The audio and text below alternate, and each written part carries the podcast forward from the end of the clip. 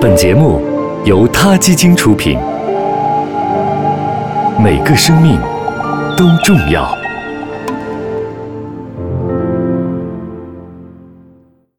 欢迎收听今天的他 Radio，获取每天最新节目推送，请关注他 Radio 微信公众号。不仅有音频文字版，还有更多关于动物的精彩资讯哦。这只狗还有什么特色？他非常的有责任心。他发现呀，自己呀，应该体现一下自己存在感，或者说它的社会作用。于是啊，他在山上就学，在在在那个农场里面学会了捐鸡。你们听说过有牧羊犬？听说过有牧鸡犬吗？没有吧？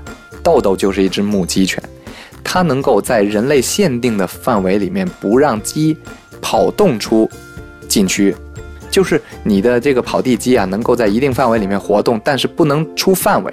嗯，这就是豆豆。有一次，有一些野狗啊要来侵占它的领地，毫不犹豫地跟对方展开了厮杀呀。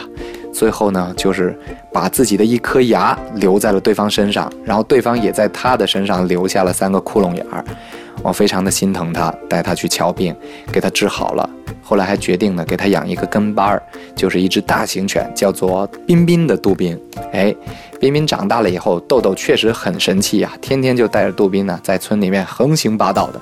对，嗯，最后总结一下吧，豆豆和我的感情啊。主要是建立在我非常忙的一段时期，嗯，经常要出去工作啊，然后连夜我就因为家住的比较远，我就不回家住了，有时候住旅馆、住酒店什么的。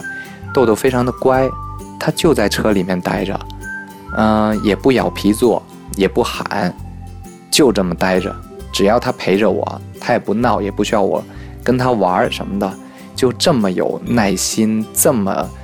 情商高的一只狗，令我非常的感动，而且呢，在我那段时间呢，啊，也给我一个很好的陪伴，所以我特别爱它，我们俩的情感联系在了一起，这就是我和豆豆的故事。如果你喜欢听呢，以后我再讲更多我们之间好玩的事儿给你们听。今天先这样，拜拜。